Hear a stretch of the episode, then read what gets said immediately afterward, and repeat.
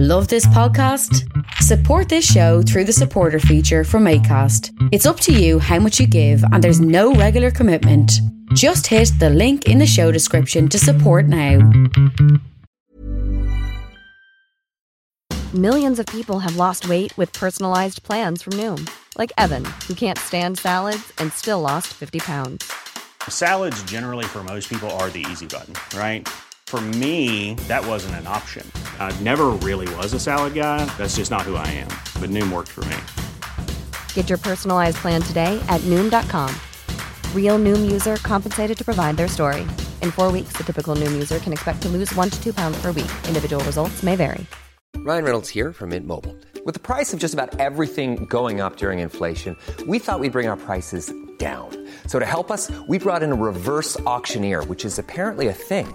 Mint Mobile unlimited premium wireless. Ready to get 30, 30, bit to get 30, bit to get 20, 20, 20, bit to get 20, 20, bit to get 15, 15, 15, 15 just 15 bucks a month. So, Give it a try at mintmobile.com slash switch. $45 upfront for three months plus taxes and fees. Promo rate for new customers for limited time. Unlimited more than 40 gigabytes per month. Slows. Full terms at mintmobile.com.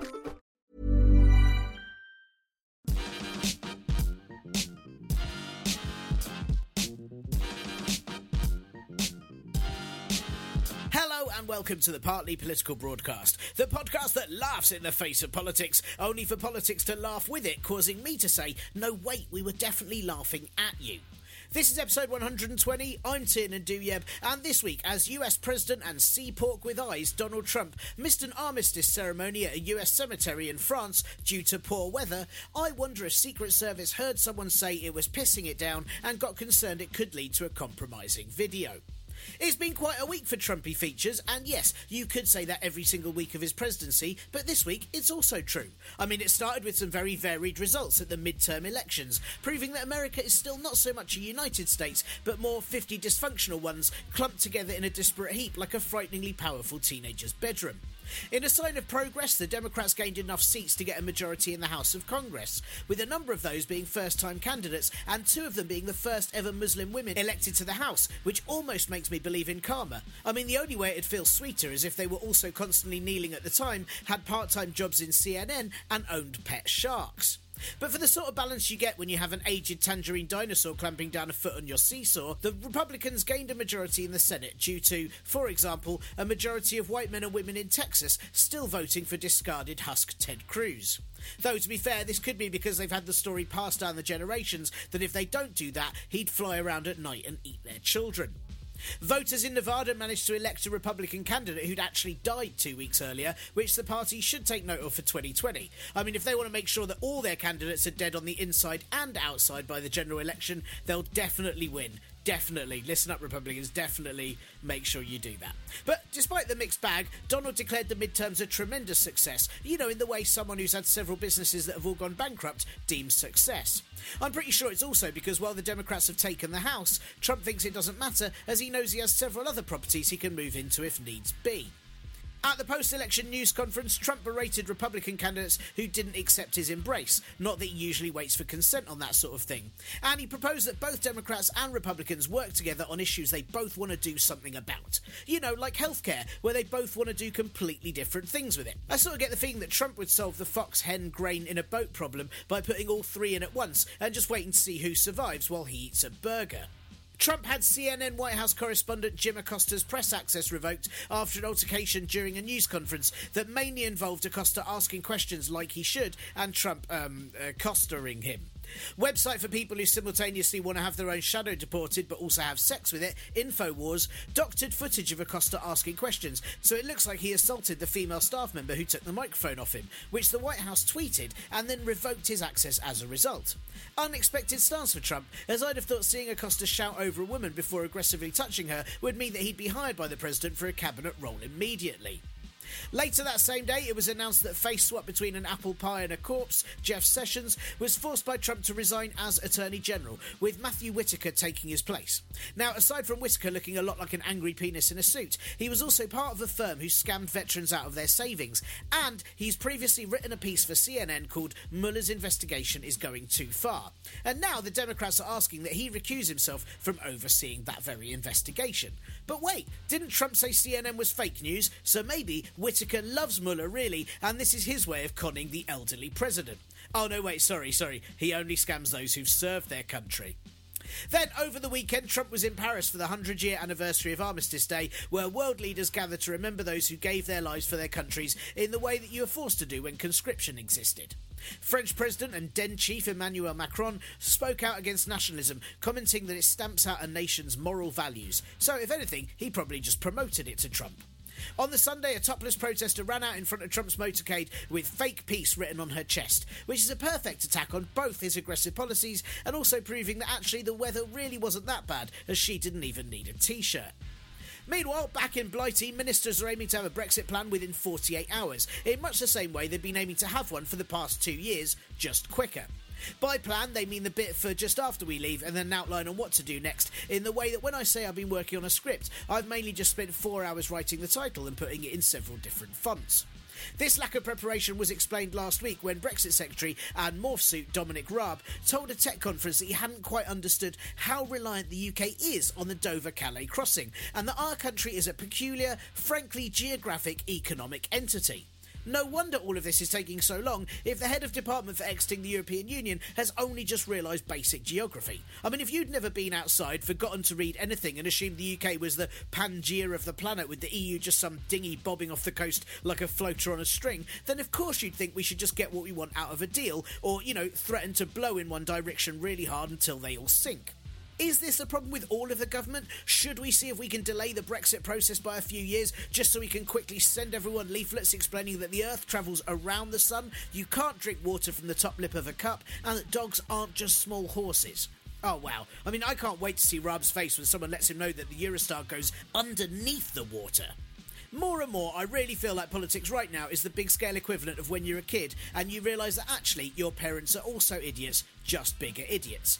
And when you have those bigger idiots working for you, who needs any other support? Am I right? Which is why I'm sure Prime Minister and statue to remember those who won't fall despite all the hints, Theresa May, is fine with the DUP, aka the party of people who write labels on food in the fridge, said that they won't support any plan that includes a customs border in the Irish Sea. This announcement came after Whitehall leaked notes about the Prime Minister's plan to sell Brexit to sceptical ministers. Uh, they include May telling the CBI conference on November the 19th that she has delivered the referendum, uh, which is a weird way of putting it. That doesn't sound like she's delivered the result of it, just that she's given them a bit of paper with the original questions on properly, like some sort of shitty museum artefact. A government spokesperson said that the uh, misspelling and childish language in this notes document should make it clear that it's not the actual government's thinking. What? I mean, the only thing that could make it more definitely real, apart from that description, was if it was written in Comic Sans with crayon drawn examples. Anyway, this led to several politicians, including Environment Secretary and bee stung nipple Michael Gove, demanding to see May's full legal advice on how she plans to avoid a border in Northern Ireland, because it's best to let complete non experts have a look. And now, as a result, it's a real shame that the DUP are getting really pissy about the possibility of a border in the Irish Sea, because actually, I think if you just imagine it a little bit, it could be great, right? Imagine. All fish can have passports, goods checks done by crabs in little hats, Ryanair to have to swap planes for small wooden rafts, and disgraced MP Liam the Disgraced Fox to have to swim to all of his meetings. As if the DUP's constant disapproval as though they live in a country the government seems to entirely forget about or something, as if that is enough to add to the feeling of rats leaving a ship that sunk years ago and then was discovered and then left at the bottom of the ocean because, hey, it's really not worth it. As if that wasn't enough, Transport Minister and face drawn on Boris Johnson's left leg, Jo Johnson, resigned from the cabinet in protest about Brexit. Unlike his brother, Johnson the Younger thinks the current state of Brexit is Britain's biggest crisis since the Second World War. A scary thought, especially as it may mean that future US presidents will completely ignore us if it rains. Other Remain backing MPs, such as Bird in disguise as a man, Dominic Grieve, and Every Smile Hurts, Justine Greening, have said that more ministers are planning to resign from the Cabinet and Remainers will work together to defeat May's deal in Parliament as there has been a sea change. Well, of course, as they have to prep to put a border in it, don't they? Over in opposition town, Labour leader and animated tea towel Jeremy Corbyn was criticised for wearing an anorak to Remembrance Day memorials, which is what happens to him every single year. And I can't defend a man who hasn't yet realised that what he should do is just turn up in a full size puppy costume and waft opiates at people while singing We'll Meet Again. But aside from that silly cover rage, in an interview with German magazine Die Spiegel, Corbyn said, We can't stop Brexit. You know, like an old man who warns you of a monster in the first five minutes of a film before dying horribly, and then an hour later it turns out all you needed was a high pitched noise or a cold or something. In a later interview with Channel 4 News, Corbyn also said that a second Brexit vote isn't needed as it's time to bring people together. Sure, and how on earth are you going to do that then, Jezza? A ton of superglue? A cleverly planned Tinder con? Because as it is, his own party still can't work on one single message. With Shadow Brexit Secretary and what if they redesigned Gordon Ramsay but using a ruler, Keir Starmer, completely contradicting Corbyn and saying that now Brexit can be stopped. So either the Labour Party has the communication skills of Vodafone at a music festival, or this is all some clever tactic so that people who want Brexit to happen will vote for Corbyn's Labour Party, and people who don't can vote for Starmer's Labour Party, or more likely, everyone will get fed up and wish everyone was dead. I'm hoping the party just embrace it actually and change their slogan officially to either Labour, keep 'em guessing, or the party line is made of silly string, or perhaps for the many views, not the one actually coherent one. Hmm, that's not so catchy. And lastly, Culture Secretary and man made entirely of flypaper, Jeremy Wright, says he plays with Lego to relax. That explains why his ideas about funding the arts are all on a very small scale. He has recently built a recreation of the Death Star from 4,500 bricks, which now means he can take an active part in helping Theresa May build her own. And supermarket chain Iceland has had their Christmas advert highlighting the destruction of the rainforest rejected for television broadcast on account of being too political. This is possibly because the officiating body Clearcast saw it had a cartoon orangutan in it and worried it may harm UK US relations. Still, they're going to be really angry when they see this year's John Lewis advert is all about a lonely Prime Minister who asks Santa for any idea for a Brexit deal and gets visited by a man with a beard and an anorak who just tells her no and then cycles off. Howdy, pod receptacles. How are you this week? Did you all do Remembrance Day things? I'm not sure what sort of stuff that would be uh, now that I'm asking. I mean, I wore a poppy, but that is mostly just my annual way of highlighting how much I love heroin. Mm-mm. Lovely, tasty moreish heroin. I did actually. I like. I did watch uh, "They Shall Not Grow Old," uh, which was the very moving film of World War One footage that they coloured in, so it looked real. I mean, you know, it was real. I think. I mean, Peter Jackson directed it, and I don't think he CGI'd in some extra bits, but he's a sneaky bugger, isn't he? I bet there were some unnecessary flying eagles in there somewhere, and I just didn't see them. Um, I was also very pleased, of course, that Peter Jackson didn't give World War One five extra unneeded endings that went on way longer than the year uh, that they waited till the Treaty of Versailles. But yes, and what I'm saying, it was um, genuinely brilliant, uh, well worth a watch, very upsetting at times, and it's pretty amazing uh, just how anyone survived those horrors. Also, from a totally vacuous, uh, shallow point of view, I was amazed at how much something being in colour meant that it felt real. I mean, I guess I just thought that maybe if Philip Hammond used some blusher for once, I might pay attention to him. Er. Anyway, uh, enough of that silliness. Uh, I, I, won't lie. Uh, a, I've had a glass of wine before this week's record. Don't normally do that. Bit cheeky. Also, B, um, Stan Lee has died, and that is uh, genuinely sad uh, news for someone like me who is a massive Marvel fan. That's basically uh, my life as a kid. All I dreamt about was getting to be Spider Man. Although I realise many years later that if I was bitten by a radioactive spider, I'd probably just get blood poisoning. Have I put that joke in this show before? I probably have. It's still one of my favourites. But uh, R.I.P. Stan Lee, what an absolute legend. That now I'm never going to get him to cameo on this podcast, which is a bloody shame. Um, but I won't lie, uh, there is a lot going on, isn't there? Uh, you know, not just like you know in, in the news. I mean, not that I regularly lie about what's happening. This isn't goddamn fake news. This is just the real news uh, told badly and with some swears in. Yeah, not Fox News, but Fox News. Now, does that work? Doesn't work, does it? And it sort of sounds like some really sort of awful porn parody news channel featuring only white blonde people. I'll stop it now. Look, but yes, um, this was one of those weeks where by Thursday I was thinking, hooray, the podcast will be easy to write, and by Sunday I was thinking, oh no, and then considering just not watching any more news and spending all of today hiding in a cupboard. Um, and then I realised how full our cupboards are with baby crap, and I had to face the music. So um, it's okay though, because here we are with this 192 hour podcast, and um, hopefully I've crammed in only the good bits, like a sort of um, naked bar of a podcast, as opposed to a turd.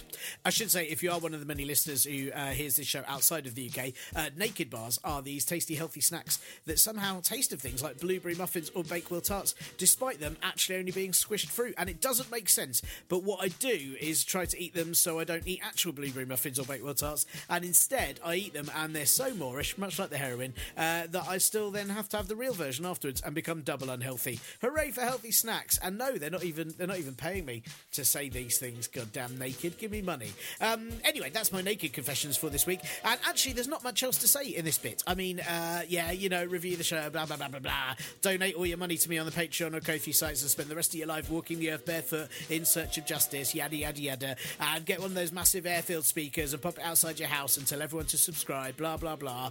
Of course, um, that last one, I could say play this podcast through your massive airfield speakers, but then that wouldn't get me the extra listens. I'm no fool. Um, but apart from all that and all the usual do all these things that really help the podcast, apart from that, um, this week I would also like to plug a podcast called Silent Mark Tries His Best. Um, as excellent comedian and radio host Silent Mark, whose name is in the title, interviewed me this week and I talked for ages about all sorts of shit. So if that sounds good, um, and I'll be honest, actually I don't think I've sold it there, but uh, anyway, check that out. Uh, it's a lot of me talking shit. Um, also, my brother, who I always thank at the end of the show because uh, all the music for this podcast is his handiwork, um, has started his podcast up again. Uh, it's called Thanks for Trying, and so far guests have been really good people like Romesh Ranganathan, Ed Skrein, and various excellent rappers, comedians, and interesting types. And then he gets them all drunk and they chat. It is very good. Give that a go. Thanks for trying on all of them podcast apps, the ones I normally try and persuade you to review this show on. And um, also, what I've been told by podcast legend types is that the best way to get new listeners for your podcast, as in, you know, as like new ones as well as you lot who are already listening. I don't want to replace you heroes, God no. But what I mean is, I want to get new listeners as well as you lot. And what I should do apparently is guest on other podcasts, as apparently the only people who listen to podcasts are people who already listen to podcasts, which makes no sense. I mean, how did the first podcast listeners find out about it then? Cray cray. But if you have another favourite podcast that you think my stupid voice could make an appearance on, please ask them to book me in. Um, I mean, I could do it, but it's more humiliating. Fan pressure is definitely the best pressure. Seriously, it works. Um, and if James Dyson wasn't such a bellend, I'd sell him that as a new catchphrase, but I won't because I have principles. Um, okay, so on this week's show, uh, as you know, I usually refrain from US politics stuff because there's so many good US politics comedy shows and podcasts out there. There's just billions. Um, but with the midterms, I thought it was time for a catch up on the exploits of the land of the free until point of purchase. So I interviewed expert in international security and American politics from Warwick University, Georg Löfflmann, all about the elections and populism. Plus, sadly, Brexit fallout returns because there's still a constant lack of progress to tell you about. Or if you like, you could just skip that bit and yell into a wall for 15 minutes for very much the same effect. Yes, I said wall, not well. A well would at least pretend to give something back. But before all of that, try some of this. Go and try it. Just a little bit. Go on. Have a, just have a little bit. Go and try. Go and try. An inaptronym is when someone's name is the opposite of what they are like. For example, uh, when my wife was in labour, the midwife we had was called Joy, and she was really always constantly angry. Or, you know, how Paul Young isn't. Or how my surname is Douieb, and yet I've definitely never done Yeb, whatever that is. Um, similarly, though, uh, the right wing think tank Taxpayers Alliance is a perfect inaptronym because, well, firstly, they openly state that they're a right wing think tank who campaign for a low tax society because they believe funding services with tax undermines the British economy. Ugh, yeah, stop undermining it by making them work. And because for years, uh, Taxpayers Alliance former director was Alexander Heath, who lived in a farmhouse in France and didn't pay any tax whatsoever. You might have seen the Taxpayers Alliance on many of your least favourite political programmes over the last several years. Uh, someone like Chloe Westley, who always looks like they've superimposed a child's face onto a cartoon drawing of a lion. And she'll pop up on Question Time to add to the noise of people pointlessly yelling at each other and then kind of plug a really hard Brexit or how the NHS should just be falling apart and put in a bin. Um, or, you know, they pop up on the panels of Marr or Daily Politics or many of the others with very little introduction other than they're from the Taxpayers Alliance and that's that. But in the past week, their name has popped up in the news because of Shahmir Sanni, the 24 year old who whistle blew on the Vote Leave campaign's huge overspending back in March. As a retaliation for doing that, Stephen Parkinson, who's now Theresa May's advisor, looks like a Chris Addison character and was the national organiser for Vote Leave, he issued a statement that Sanni was in a relationship with him, saying that he understood if the lines had become blurred, and outed Sanni to the world. And this was particularly dangerous because of Sanni's family in Pakistan, where people are killed for being homosexual, and it put them in danger. Um, Sanni was also working for the Taxpayers Alliance when he revealed the Vote Leave overspend, and they sacked him within days, uh, despite whistleblowers being protected protected by British law under the Public Interest Disclosure Act. Before their founder, Matthew Elliott, who is also part of the Vote Leave campaign and is a man who looks a lot like the sort of person who'd befriend Jude Law, kill him, then take his identity, before he appeared on the BBC to call Sanni a liar and a fantasist. So, Sanni sued the Taxpayers Alliance, and since that happened, they haven't really put up a protest or contested the claim, and the Electoral Commission have found that actually Sanni was correct and Vote Leave did illegally overspend. So, they don't sound like very nice people, but who are the Taxpayers Alliance and who are they funded by? Well, for starters, uh, they're a business, not really a think tank. I mean, their own annual report says the name Taxpayers Alliance is the trading name of Taxpayers Alliance Limited, which separates them from other think tanks because they don't really elect a leader or have a board of trustees. They only have 18 members listed on their website, all whiter than a colour chart for Tipp-Ex, and they have an advisory council, whatever that means, including various right wing journalists, economists, and directors or heads of other right wing think tanks, including IEA and the Adam Smith Institute. There is the chairman, Andrew Allum, and the CEO, John O'Connell, who are listed on Companies House as in control of the business, meaning it's essentially a private company. And so, if anything, every time one of them appear on the BBC, one of the presenters should be forced to follow every single one of their sentences by saying, other opinions are available. Many of the members were active in the Conservative Party, with Chairman Allum being a Tory councillor in Westminster and then leaving because apparently the party wasn't free market and individualist enough anymore. I mean, if you want somewhere that does both those things more than the Tories, you're probably best setting up your own dark world inside The Sims. Other members include a former advisor to Michael Gove, so they obviously aren't an expert in their field or he wouldn't have listened to them, and a Tory campaigner that helped run the Margaret Thatcher Centre at Buckingham University, which I guess is the exact opposite of a community centre. So the Conservative connections are obvious and perhaps unsurprising, but their donor list is incredibly secret. In the past, little bits have been revealed, including that Sir Anthony Bamford donates to them, and he's the tycoon that owns JCB, so I guess his dad's Bruce Lee. They're also given free offices in Westminster by property multimillionaire David Alberto, and various businesses grouped as the Midlands Industrial Council, who said back in 2009 that they donated because they couldn't get any of their concerns heard about tax money being wasted, but they donated to the Taxpayers Alliance, who brought it up in their constant and extensive media coverage, and it ended up on parties' agendas. And all of those people also all donate to the Conservative Party too. Hmm, curiouser and curiouser. When he was a chairman, Matthew Elliott denied that the TPA were a Conservative front organisation. But with backing from secret donors, the few who've been revealed, as I said, also donating to the Conservatives and who use their donations to lobby policies that then get noticed by the Conservatives, and with links to other right wing think tanks and the Vote Leave movement, it doesn't really seem like Matthew Elliott was telling the truth especially when all these groups got together to slur Shahmir Sanni when he spoke the truth about them, and they were given a platform to do so openly by major news networks. So it really does raise questions about if we're being told everything about the guests that we see on these politics shows, especially when their line is super hard Brexit to the extent that they're willing to back law breaking to get it, that the NHS should get less money, less tax should be spent on public services, and that there should be less welfare, and all of that then influences parties. So if there's a Conservative Brexiteer on a question time panel and a member of the Taxpayers Alliance as well, then for balance, the BBC should have two Remain Labour MPs, or, you know, maybe just several people who actually pay tax. Or at least just introduce the Taxpayers Alliance as an organisation that doesn't want to pay tax, is funded by some shady donors, backs illegal spending, and is run by two blokes who don't like poor people and look like stock pictures of men who've tried to force themselves on their cleaner. Shahmir Sanni continues to speak out about everything that happened to him and the sort of forces that are behind the Taxpayers Alliance. And so hopefully, hopefully this may lead to some sort of inquiry and that would find out exactly where all these groups come from. Hopefully a public inquiry, as that would really, really piss them off. What I like about US politics is every time I think things in the UK are bad, I can look over there for a weekly hit of Schadenfreude. I mean, we have Brexit, they have pointless gun violence. We have racism and xenophobia, they have it too, but with extra pointless gun violence. We have a blindly confident leader who's driving the country to disaster, and the US have the same, but worse because theirs can't even talk like a grown up, and they also have pointless gun violence. But last week, the US midterm elections happened. You know, the ones between the big ones. The ones that no one outside the US has ever paid attention to before because we don't really understand how it all works. You know, those ones. The ones that last time meant Obama couldn't do anything for ages because loads of Republicans got in and then blocked everything he did, but none of it mattered if you live abroad because it just seems so cool whenever he said things. But now, now we're all paying attention because suddenly, as America hurtles ever more closely towards a Cormac McCarthy novel, and no, not the long one about the horses, and yes, and yes, it is already like a country for old men men, but that book was about it being no country for old men. And no, look, no one else. Look, look. I just meant the road. All right, stop it, literary nerds. As America heads towards something Viggo Mortensen would have to walk around angrily, and yes, he walks around angrily everywhere. Stop it. All eyes. Look, all I'm saying is all eyes turn to the US to see if the Democrats might make any sort of comeback that could mean in the future the country could go back to having a leader that still bombs other countries, but at least has a nice smile while doing it.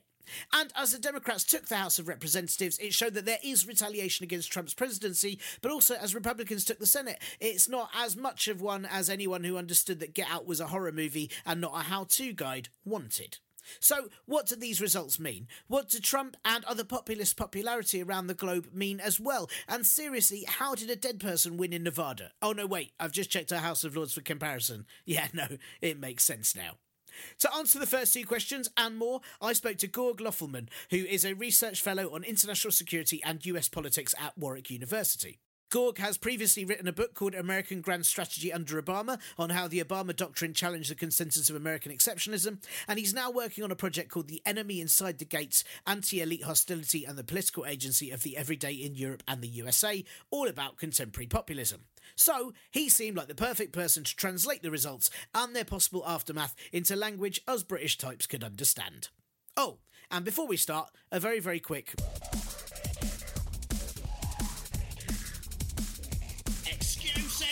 Excuses. Okay, so uh, don't worry, it's not a big excuse. Excuses. This interview all sounds okay, I think, uh, apart from a few clunks and paper rustles here and there, because Georg very kindly prepped and had notes. So you know, a few clunks for better answers. Yeah, I'll take that. Thanks, Bob. But what I wanted to tell you is that for some reason, uh, this is just for your own enjoyment. For some reason, the recording when I saved it sped up my voice, uh, so it sounded like Georg was being interviewed by a chipmunk. So look, I fixed it. It doesn't sound like that now, but I'm going to pop a clip of uh, the sped up version at the very end of this podcast episode because let's face it, it's very, very funny. Um, anyway, I hope you enjoy, or whatever the feeling's called when you get informed and then feel a bit scared. Here is Georg.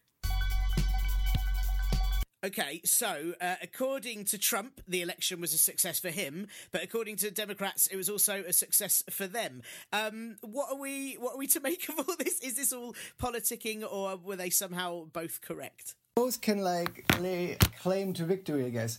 My my personal takeaways, I think, are three. I think the first one who really won here is, I think, American democracy. You know, and. Um, this idea that political power really resides with the people, that is the people who get to decide at the ballot box. Um, they get to decide and change political majorities. They get to ultimately decide um, who is in charge, who is in power, and not populists and you know presidents and parties that claim that they are the sole voice of the people that only they represent the american people and everybody else is illegitimate. So i think that already was you know a big victory for liberal democracy itself um, if you will.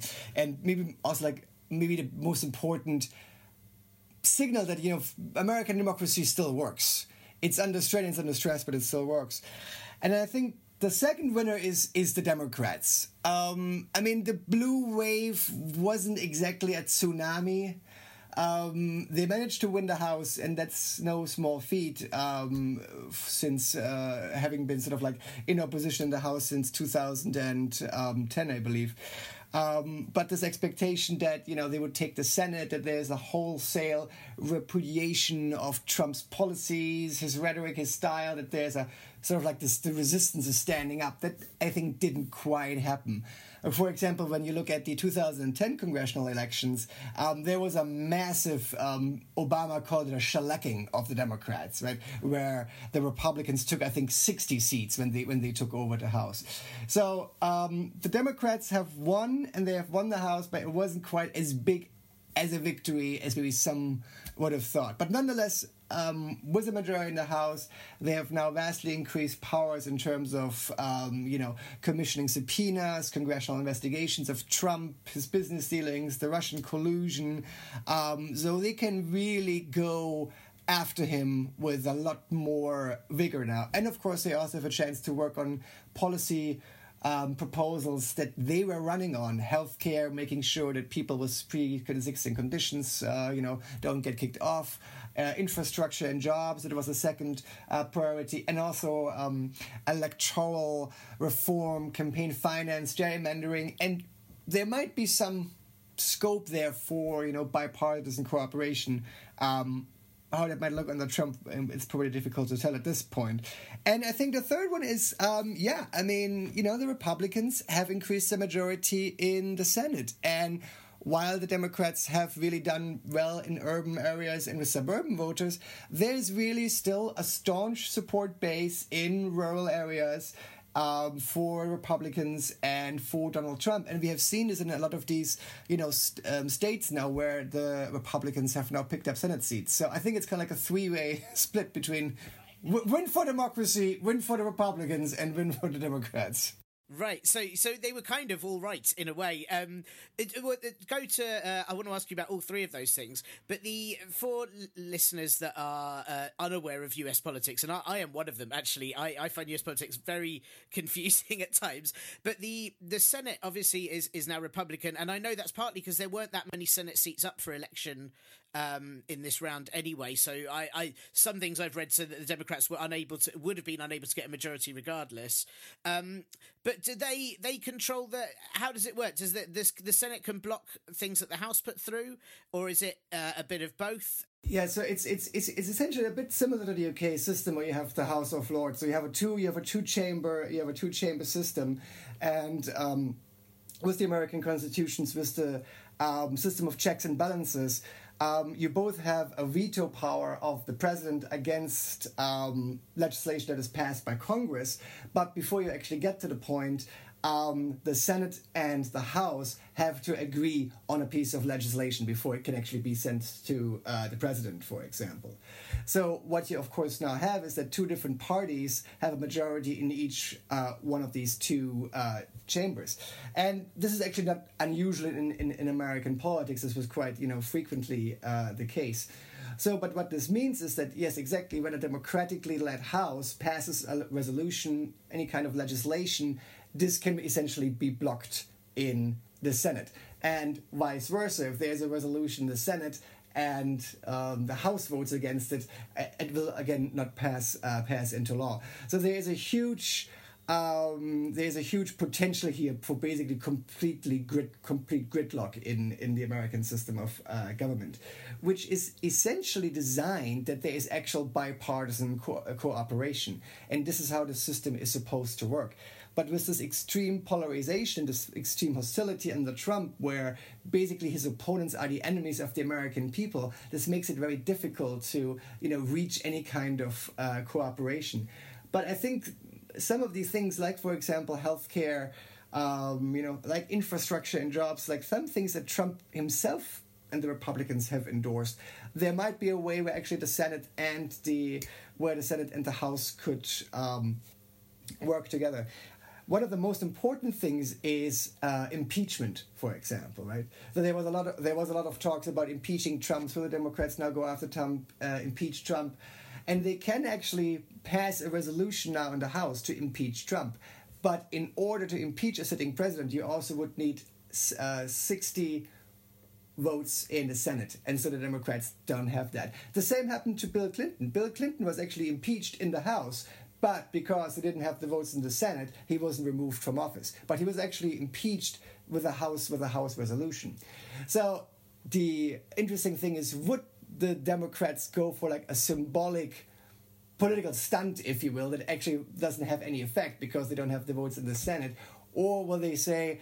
This would poison the well, if you will, so much that actually we want to get some policy things through that's what our voters care about. We want to work on infrastructure, we want to work on gerrymandering, healthcare, all of these things, and see if we can work with Republicans rather than going for this, um, you know, symbolic kind of like bringing the hammer down. Right, but I'm guessing it also could allow Trump to blame everything that happens on the Democrats blocking it and that kind of give him more power next time round. I mean, absolutely. I mean, he is he is a, somebody that has like uh, you know made scapegoating its own its own art form, if you will. Uh, there's all there's enemies. China is ripping us off. Uh, NATO is ripping us off. Like the, his world is already full of enemies. And I think just the other day he said essentially, if the Democrats come after me now with the new majority in the House, I will take a warlike position. Um, we're not exactly sure what that means if he like uh, you know holds himself up in the oval with a shotgun, but there is a huge huge potential here for complete gridlock of the American government, which basically leads to that there's no legislation that's being passed. And again, you know, you had that under Obama essentially.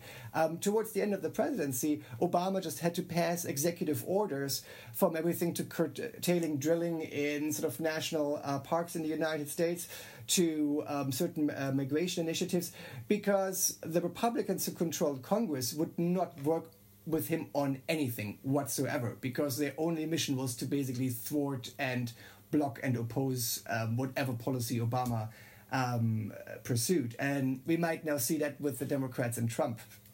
I mean, there's a lot of acrimony and a lot of real yeah antipathy here between those two camps. Yeah, absolutely. It's a like you said when he said he was going to create a war. Like I think you also said, if you investigate me, I'll investigate you. Which I thought, well, that's probably not that scary for them.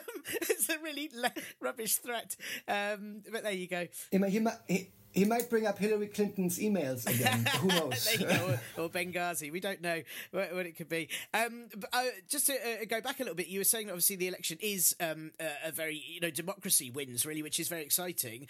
Um, because I, I, I, suppose you know we've had the thing with the not just with Trump's election, but previously um, when president's been elected and it's the um, the the the oh now my brain's going the the, the college system um, is you know overrides the popular vote. Um, so can democracy ever really win in the states when they've still got this very archaic system? Um, and and obviously there's there's voter suppression and things like that. Does this election show that they're kind of surpassing that and going towards maybe sort of fairer voting? No, I think I think there's definitely a big discussion in the United States, for example, about the electoral college, right? And and shouldn't the American president be voted, uh, elected by, directly by the people, essentially. And it's really interesting, you know, when you say actually it is a bit democracy curtailed, which is actually why the founding fathers put that electoral system uh, in there because they were kind of like afraid of like the people, right? Um, so on the one side, they were afraid of you know another king, uh, a tyrant on the throne, but they were also afraid of sort of mob rule and the people sort of being easily swayed by by demagogues and easily being sort of led astray. And so they've put in these these safety uh, features, if you will, sort of have like an in between step. So, it was the electoral college, or it was the bicameral system. The Senate, for example, um, senators served for six years, not for two years, like in the House, and they were also seen as a bit was the example of Rome um, as a um, sort of more senior advisory kind of uh, kind of body, and um, if you would change the constitution um, to get rid of the electoral college, the hurdles for this are so massive.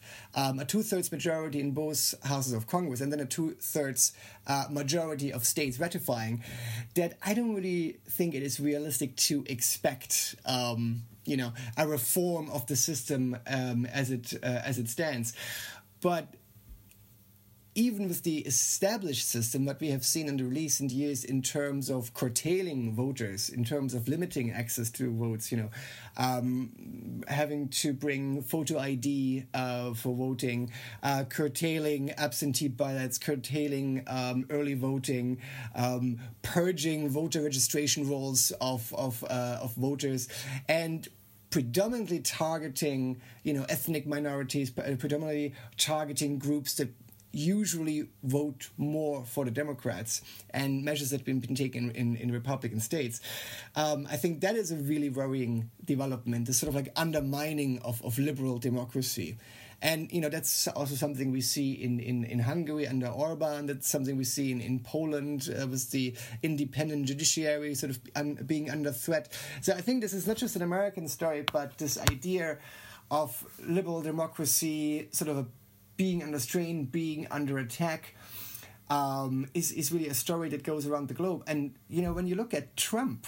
And Trump being really an ardent populist and how he attacks the press, how he attacks the judiciary, how he basically attacks everybody that does not uh, conform to his worldview ideology. He is not somebody that respects checks and balances whatsoever. He basically wants complete um, authority, and he um, sort of defines his role of the American president almost a bit of like as a king, essentially. An emperor that has no clothes, but nonetheless, he has, uh, I think, a very authoritarian understanding of, of politics, essentially. Yeah, it's, it's, um, it's really it's interesting that in his speech he spoke of sort of bipartisanship and unity, and and then went on to attack the people that didn't want his, you know, the Republicans that didn't want his embrace, and then attack the Democrats. And it, it just it, it felt to me like, can we see unity or bipartisanship uh, happening while he's still in charge anyway. Whether that's in the politics or in, you know, there were massive divides in who voted uh, Republican and Democrats. I think it still shows that many uh, sort of white men and women vote and white suburban uh, votes went to Republicans. Um, urban areas, more diverse uh, background people went for Democrats. Are we? Is this just going to be divided for the near future? Is there any way of bringing them together? I, I think um, there there is some some studies that the the polarization in the United States in terms of voter behavior has um, gotten ever larger and ever more pronounced since the 1960s you know since the since the culture wars. And it has reached really a high point under the Obama administration and and now with uh, with Trump. Um, and in particular that the Republican Party has become ever more ideological ever more um, right wing in its in its policy positions, to the point where you know a generally accepted fact like climate change is actually disputed in the mainstream of the Republican uh, Party, for example, and in terms of yeah you know a nativist anti-migration stance. And so trump really has hijacked the republican party and moved it still further um, still further to the right. And at the same time we have a push of the democrats now becoming more progressive, more liberal. Um, we had a big intake of, of women um, as uh, members of the House of Representatives. Um, the first two Muslim women entering entering Congress now. The first two Native American um, women uh, congresswomen, and um, a more diverse coalition. I think in the in the Democratic Party, which is also more reflective now of their more um, yeah multi ethnic, multicultural voter base. right. So I I don't really see this this polarization in the United States um, coming coming to a close, this gap closing. I think where the Republican Party is and the demographic that it represents, this especially white rural angry vote, you know, full of anxieties and, and fears, and there the mm, yeah the other face uh, uh, of the coming America, right? In by 2045, we'll, we'll see the United States a minority majority society, meaning that. Um, African Americans, Asian Americans, and Latin Americans together will actually be the majority of, of the population. And this Republican Party essentially has nothing to offer whatsoever to to these uh, voters. Quite the opposite, actually actively drives them drives them away. I think this wedge is probably here to stay.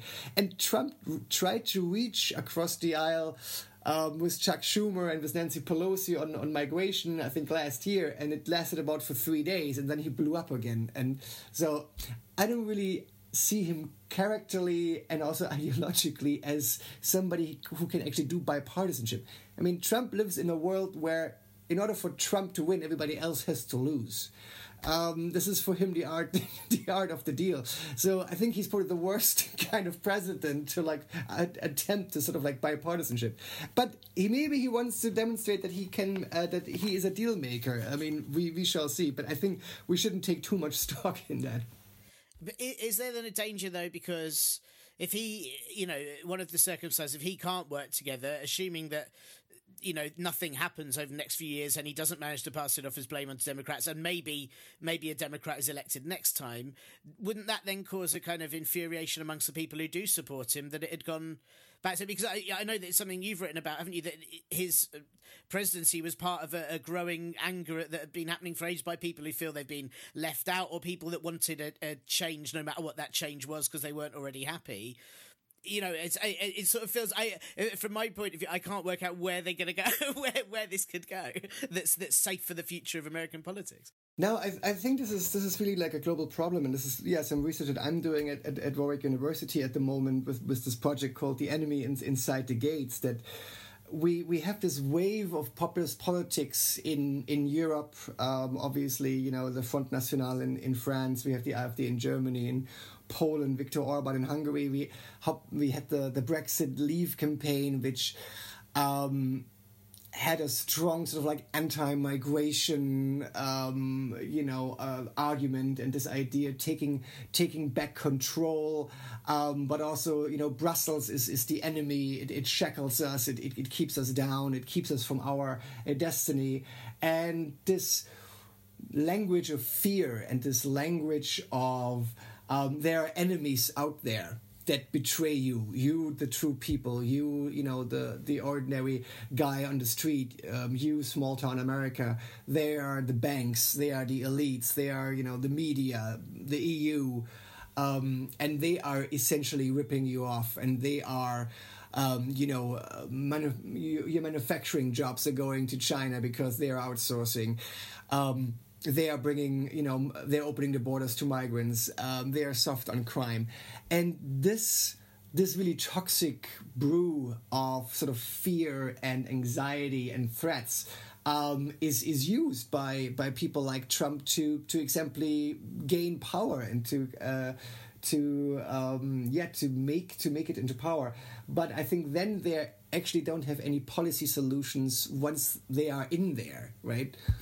Um, because what populists do is they basically tell people, we understand your anger and their uh, anger and fear about you know globalization, about technological change, about cultural change, demographic change, mass migration, and our solution is to sort of like you know turn the clock back to the 1950s and um, you know, I mean, when you hear tr- Trump talk about America, it's like a black and white, you know, lassie where there is the family and the farm and and everything. Everybody is eating apple and everybody is eating apple pie, and but this is not like how America looks today.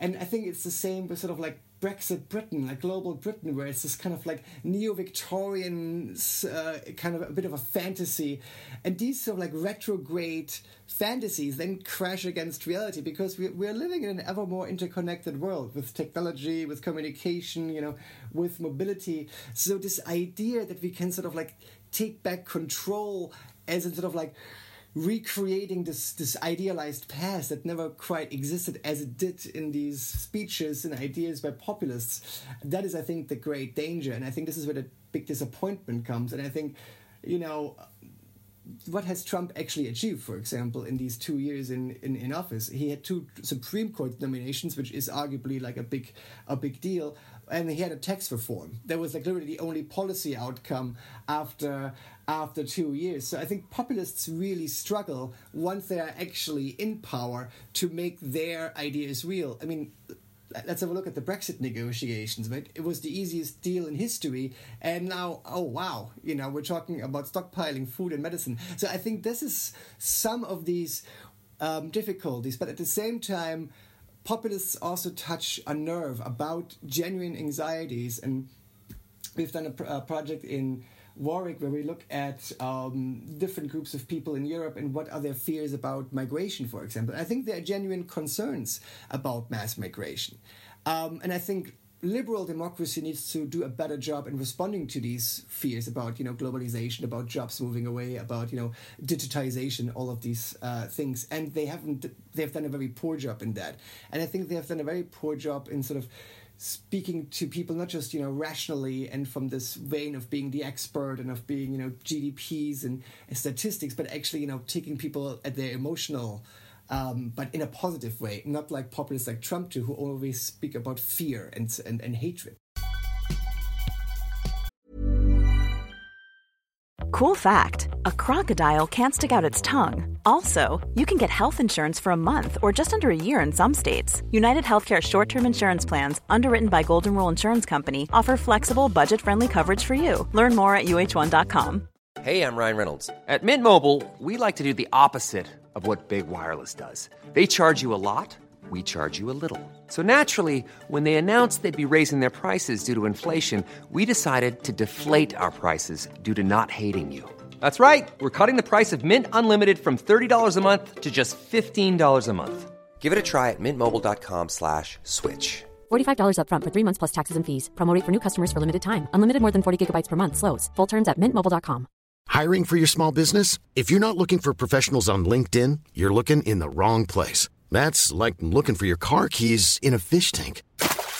LinkedIn helps you hire professionals you can't find anywhere else, even those who aren't actively searching for a new job but might be open to the perfect role. In a given month, over 70% of LinkedIn users don't even visit other leading job sites. So start looking in the right place. With LinkedIn, you can hire professionals like a professional. Post your free job on linkedin.com slash people today. And we'll be back with Georg in a minute, but first.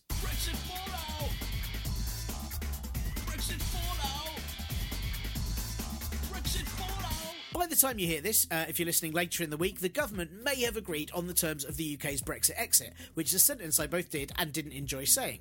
And it may have been presented to the EU because the British are known for their sense of humour. I mean, you know, sorry, for them to sign off at a special summit at the end of November, not just to laugh at and point and stuff. Uh, bear in mind, obviously, this is just the first little bit that will be signed off on, the first teeny tiny bit of a shit ton of other things that need to happen for the UK to function post Brexit, you know, such as trade deals, implementing laws, immigration laws, and, you know, whether to publicly hang, burn, or set fire to anyone who's bilingual. Sorry, I mean, uh, oh god, uh, ignore that bit. So, forgetting all that, that, you know, and that could be terrible, and no one's planned anything for it, and ignoring for a second that everyone ever dislikes all of May's proposed plans so far because they're either too crazy, not crazy enough, or let's face it, just shit, or you know, also ignoring that Labour still don't know what they want, like the Chidi Anagonye of politics, ignoring all of that, here's where we are right now. Cabinet are having a crunch meeting. Right now, currently, they're having a crunch meeting. And sadly, that's not when they discuss which are the best crisps, or maybe not sadly, as I guess that would take ages and then there'd be no time for Brexit chat, unless they mainly talked about how great potatoes are and how post Brexit they'll be harder to get, except not really, because they do make them in Northern Ireland as well. Hmm. What it does mean, though, this crunch meeting, is that they're trying to come to an agreement on the Brexit strategy and plan. Also, how to sell that plan once they've come up with it, which, according to the leak notes from Whitehall, involve May telling Brexiteers that if they don't support it, they'll be responsible for a no deal, and telling Remainers that she sought for the closest possible deal, but that Britain won't be part of the customs union forever. Basically, playing both sides like a goddamn hustler. We've all seen those US teen movies. May will be found out, and everyone will team up and humiliate her at the school prom by pouring punch over her dress. You'll see, Theresa, you'll see. Part of the leak plan also suggested that May wouldn't admit to ditching the Chequers plan, but would signal privately that she would allow a pivot towards a different landing zone, which is a great metaphor unless the Brexit she's worked out doesn't allow planes to land in the first place. The big part of these talks is, of course, the Irish border and the backstop, because Brexit bods like Dominic, if we live on an island, how come there's no palm trees? Raab want to be able to end a backstop so it doesn't become permanent, as if a Conservative government isn't a permanent stop backwards anyway. And legal bods, like Attorney General Geoffrey Cox, say you probably can't do that, and oh god, why is this still happening? Why oh why? I added the last bit, um, sort of paraphrasing. Then, of course, the DUP don't want a border in the sea because God hates shrimp, probably. Ireland and the EU will only accept a backstop that everybody likes because they're crowd pleasers, and by everybody, they probably mean all main countries rather than individuals, as I don't think they actually give a fuck what Dominic Raab thinks when he's still amazed that sometimes the sky changes colour. But Raab, along with Attorney General Geoffrey Cox, are expected to write a draft backstop with a mutual way to end it included within that. But then Raab was also expected to know how basic geography works, so who the fuck knows what's going to happen? Michael Gove has asked if he can see the legal advice that will go with the backstop draft so ministers can be covered if they go along with it, because there's nothing like showing a former journalist and now Environment Minister legal advice for some sort of reassurance. And of course, the EU still want a backstop to the backstop, which the DUP don't want, because then they'd still be part of the customs union and have to share things and be nice.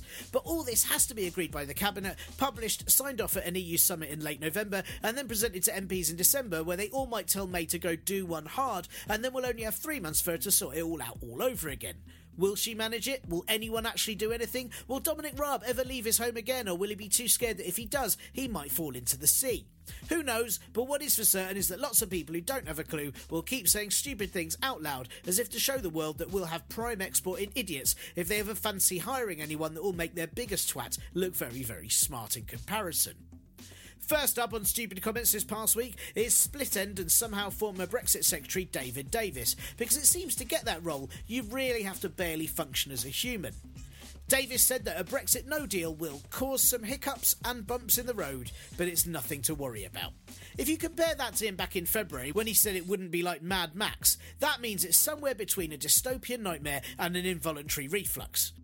I mean, to name but a few things that have already happened, people are stockpiling food and medicines, Manston Airport in Kent is being kept open in case it's needed as an additional lorry park for customs delays, and British Airways is going to become a Spanish company, which worries me as they may try to open a sports bar and then go bankrupt. So either Davis has not seen Mad Max, or his hiccups are hugely violent and he should really, really be very terrified by them.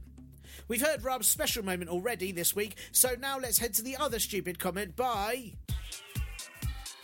Liam Fox is total disgrace. Liam Fox, what a waste of space. Liam Fox, just look at his face like a rubbish contestant on the chase. Claiming expenses, taking his friend all over the place. Liam Fox, what a total disgrace. Liam Fox, what a total disgrace. Like a bad document you can't erase. Like when someone only types in lowercase. Liam Fox, what a total disgrace. Liam Fox, what a total disgrace.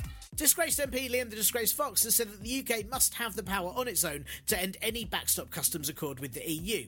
How do you not even understand what a backstop is? How can you stop something if you haven't put in place the things it's there to protect you from? Get in the sea, Fox. Go build a border using Jeremy Wright's Lego and get in the fucking sea. Ah, that's better. Sorry, I needed that. That was just for me. Anyway, as I'm recording this, May has said that negotiations are now in the end game, so who knows what things will be like next week? Let's just hope that end game isn't Risk, Scrabble, or Trivial Pursuit. Either way, it's likely something will come out of it, even if it's just that Dominic Raab has been admitted to A&E because he's got a game piece lodged up his nose. And now, back to Georg. Is there, I mean, because it's uh, very much the uh, same with Brexit. You know, we've got this thing in, in, in you know in, in, Britain at the moment where we both want to be shut away and put ourselves first, but also somehow want to be trading with the globe while insulting the people we're already trading with. And and with, with Trump, Trump's all America first, but also still wants to be the world's police and still wants to you know bring in the Iran sanctions, has withdrawn the Russian nuclear treaty. Can you do both things at the same time? Can you somehow withdraw and yet still be a global power? Is that does how does that work? I think I think the United States will, you know, absolutely remain a, a, global power in the sense that you know they are still the largest uh, economy. Um, for probably a couple of years and the takeover of China.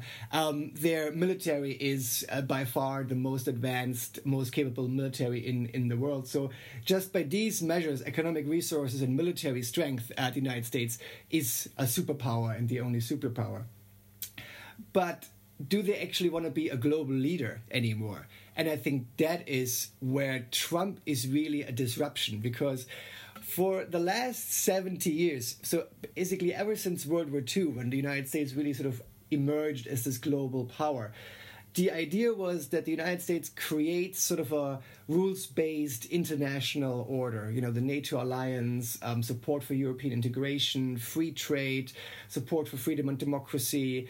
And um, of course, there have been, you know, flaws and, and setbacks, and many times America sort of failed in its own um, you know, stated ambition to be the leader of the free world, you know, Vietnam, Watergate, and all of these things. But there was always this firm belief that the United States is the leader of a free world, that America's national security depends on the prosperity and security of, of others, of its partners, of its um, alliances. And America really has a obligation to lead the world and to lead international cooperation to tackle, you know, to set the agenda in terms of for things like climate change. Right? Obama was was a really driving force behind that. And with Trump, you have somebody who has a fundamentally different worldview. His worldview is it's a zero sum world, it's a zero sum game. In order for America to win, everybody else has to lose. And everybody has essentially been ripping the United States off. All of these security arrangements, these partnerships, the NATO alliance, basically America pays for the defense of everybody else. Um, America is, you know, supplying everybody else with with security. Um, everybody's taking America for a ride, huge trade deficits. Um, and now under Trump, America comes first. All of these arrangements um, are sort of being challenged and questioned. And of course, there is a lot of pushback because the national security establishment, the foreign policy establishment, um, they are still very much believing in the traditional role of the United States. And if you read the book by Bob Woodward, Fear, about Trump in the White House, um, there's passages where there's a letter that uh, the United States will terminate their free trade agreement with South Korea, and they're actually stealing it from his desk so he cannot sign it because uh, that free trade agreement is also part of the security partnership. It, among other things, allows the United States to detect a nuclear missile within 15 seconds when they are in South Korea, rather than uh, 15 minutes from uh, from Alaska. But um, Trump does not believe in multilateralism, you know, alliances, the, the idea of cooperation we've seen this domestically and internationally. Uh, it is it is the same. It just fundamentally does not exist in his in his worldview. So there's a, a really big departure in the sense that America is absolutely still a power, but is but it is no longer a global uh, leader.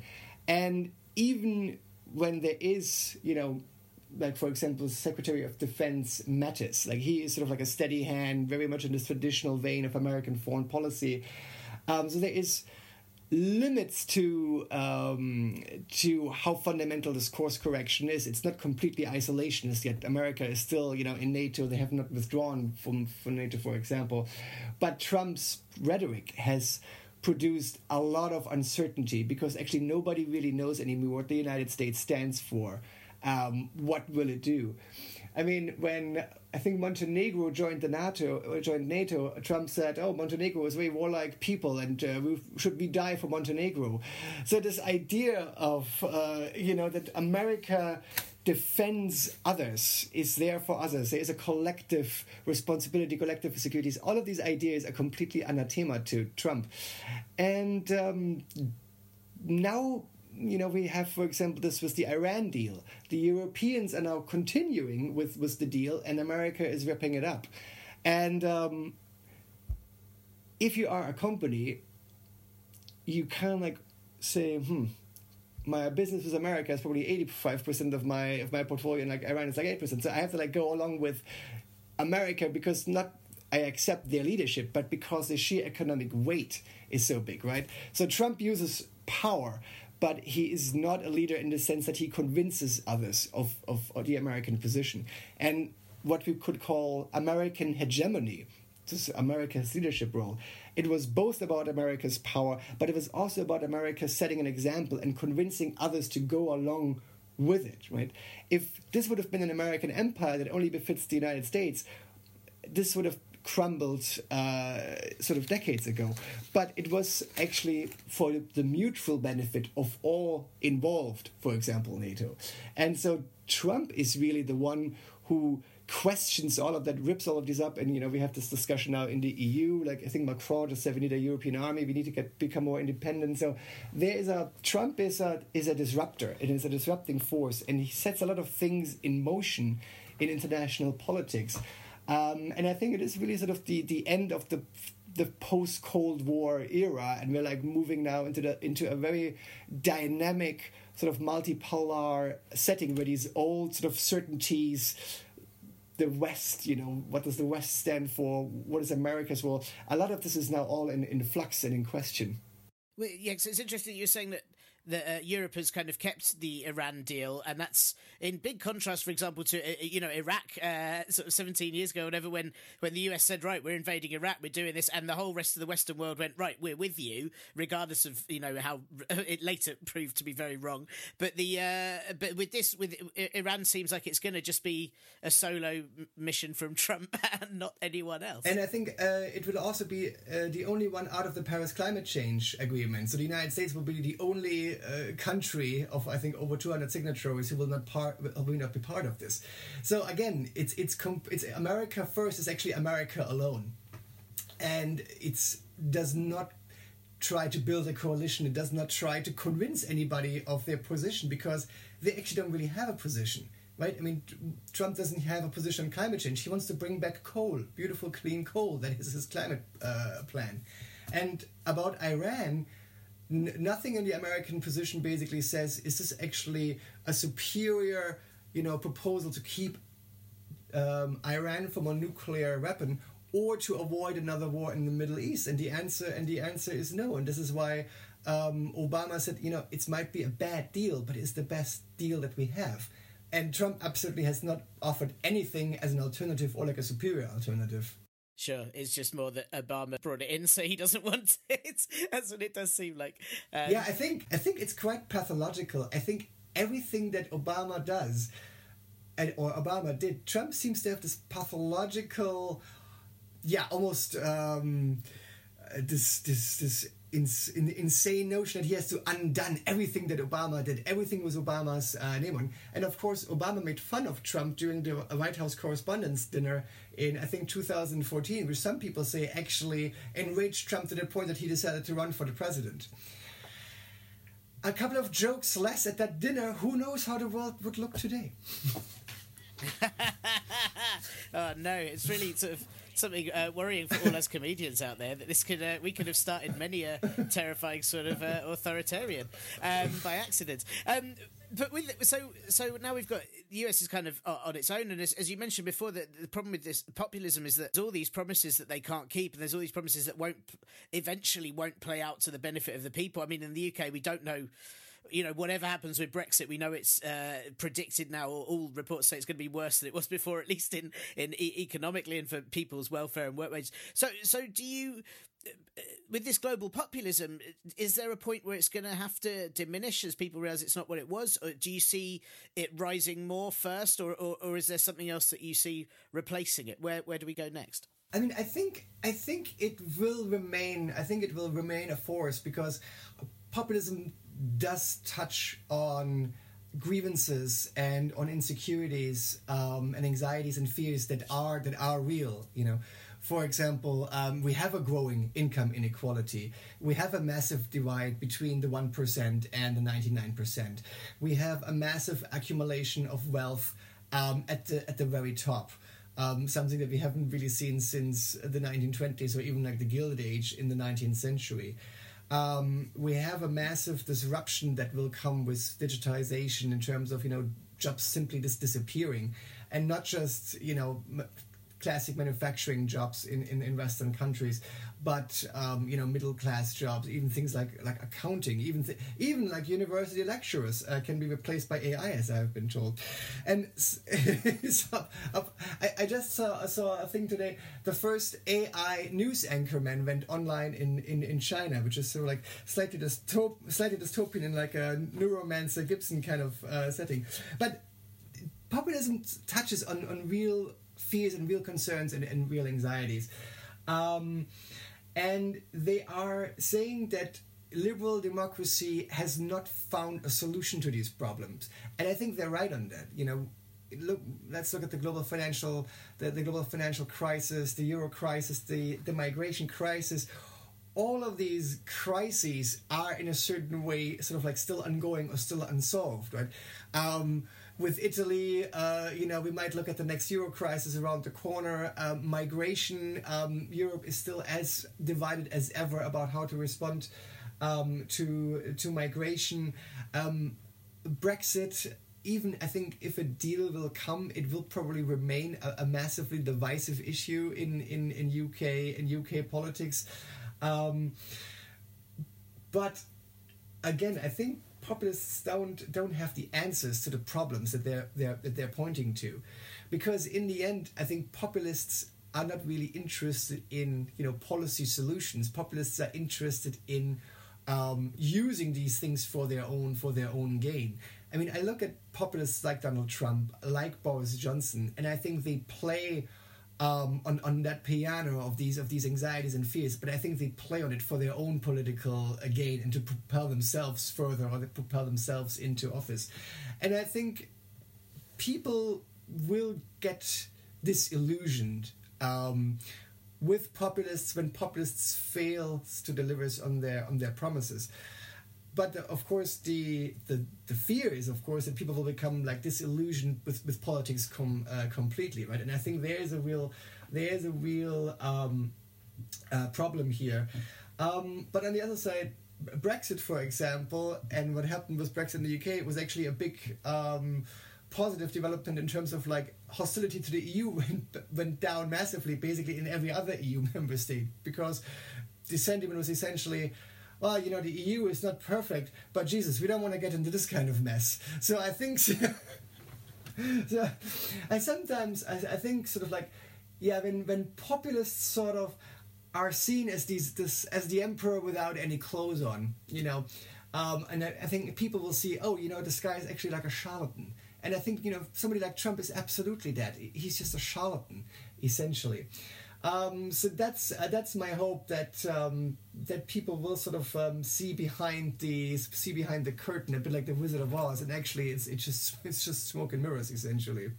Sure. So it's either people will wake up and realize it, or just general apathy uh, will return. It's, it's slightly bleak either way. Um, well, uh, uh, my final question is something that I want to ask. Uh, I ask everyone on the show. Um, is that, uh, apart from yourself, and assuming that the listeners don't just now go to AI lecturers as they can, um, who would you recommend uh, that they read up on or follow for good kind of US political coverage and research? Who do you go to for? Like, who do you go to for information? I mean, with with sort of like running running coverage and commentary, you can never go wrong with with the Washington Post and and the New York Times. I think there is some really brilliant journalism being done. You know, investigative journalism on the Trump administration, and in particular, in this really acrimonious. Um, relationship between Trump and the media, I think it's really it's really good to keep an eye on. Um, I think Vox, um, I think they're doing really interesting, uh, really interesting segments on things like partisan polarization, migration, for example.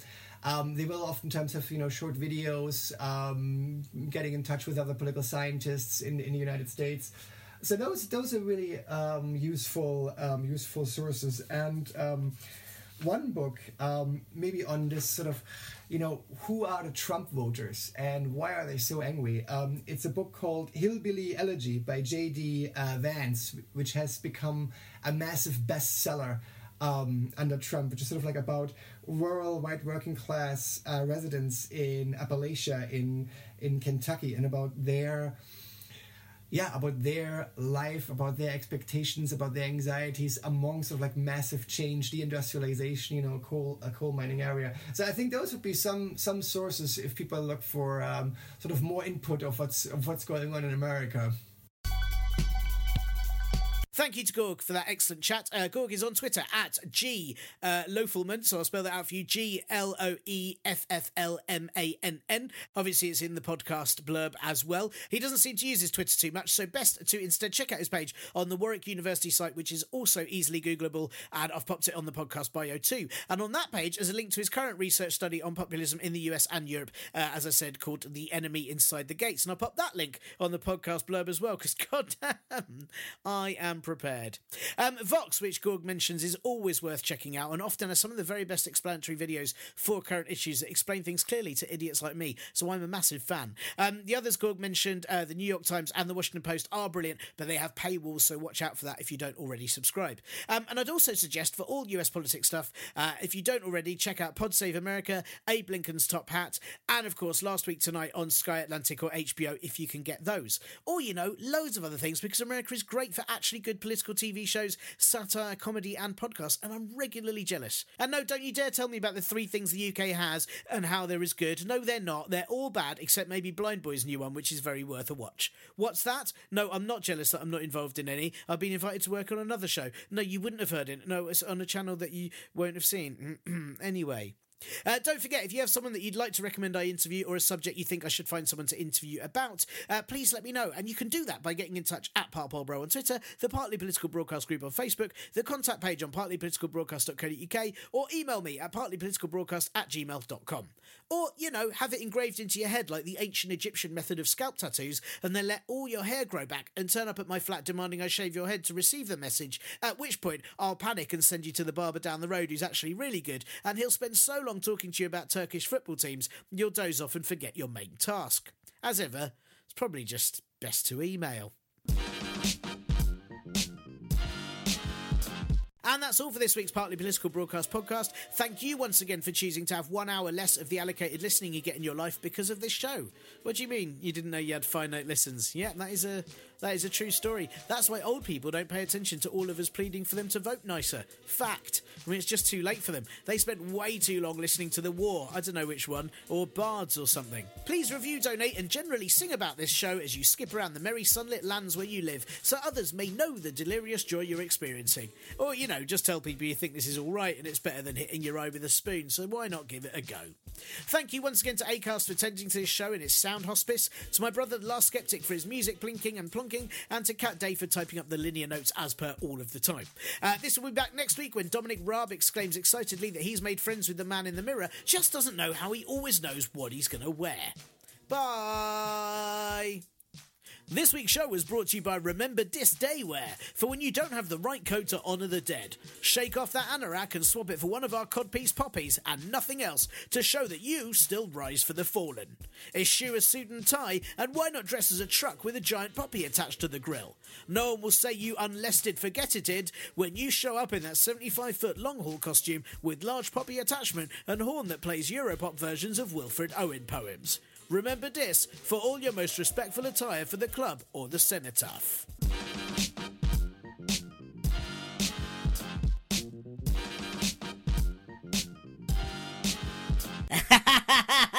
oh dear. Planning for your next trip? Elevate your travel style with Quince. Quince has all the jet setting essentials you'll want for your next getaway, like European linen, premium luggage options, buttery soft Italian leather bags, and so much more. And it's all priced at 50 to 80% less than similar brands. Plus, Quince only works with factories that use safe and ethical manufacturing practices. Pack your bags with high-quality essentials you'll be wearing for vacations to come with Quince. Go to quince.com slash trip for free shipping and 365-day returns. Planning for your next trip? Elevate your travel style with Quince. Quince has all the jet setting essentials you'll want for your next getaway, like European linen, premium luggage options, buttery soft Italian leather bags, and so much more. And is all priced at 50 to 80% less than similar brands. Plus, Quince only works with factories that use safe and ethical manufacturing practices.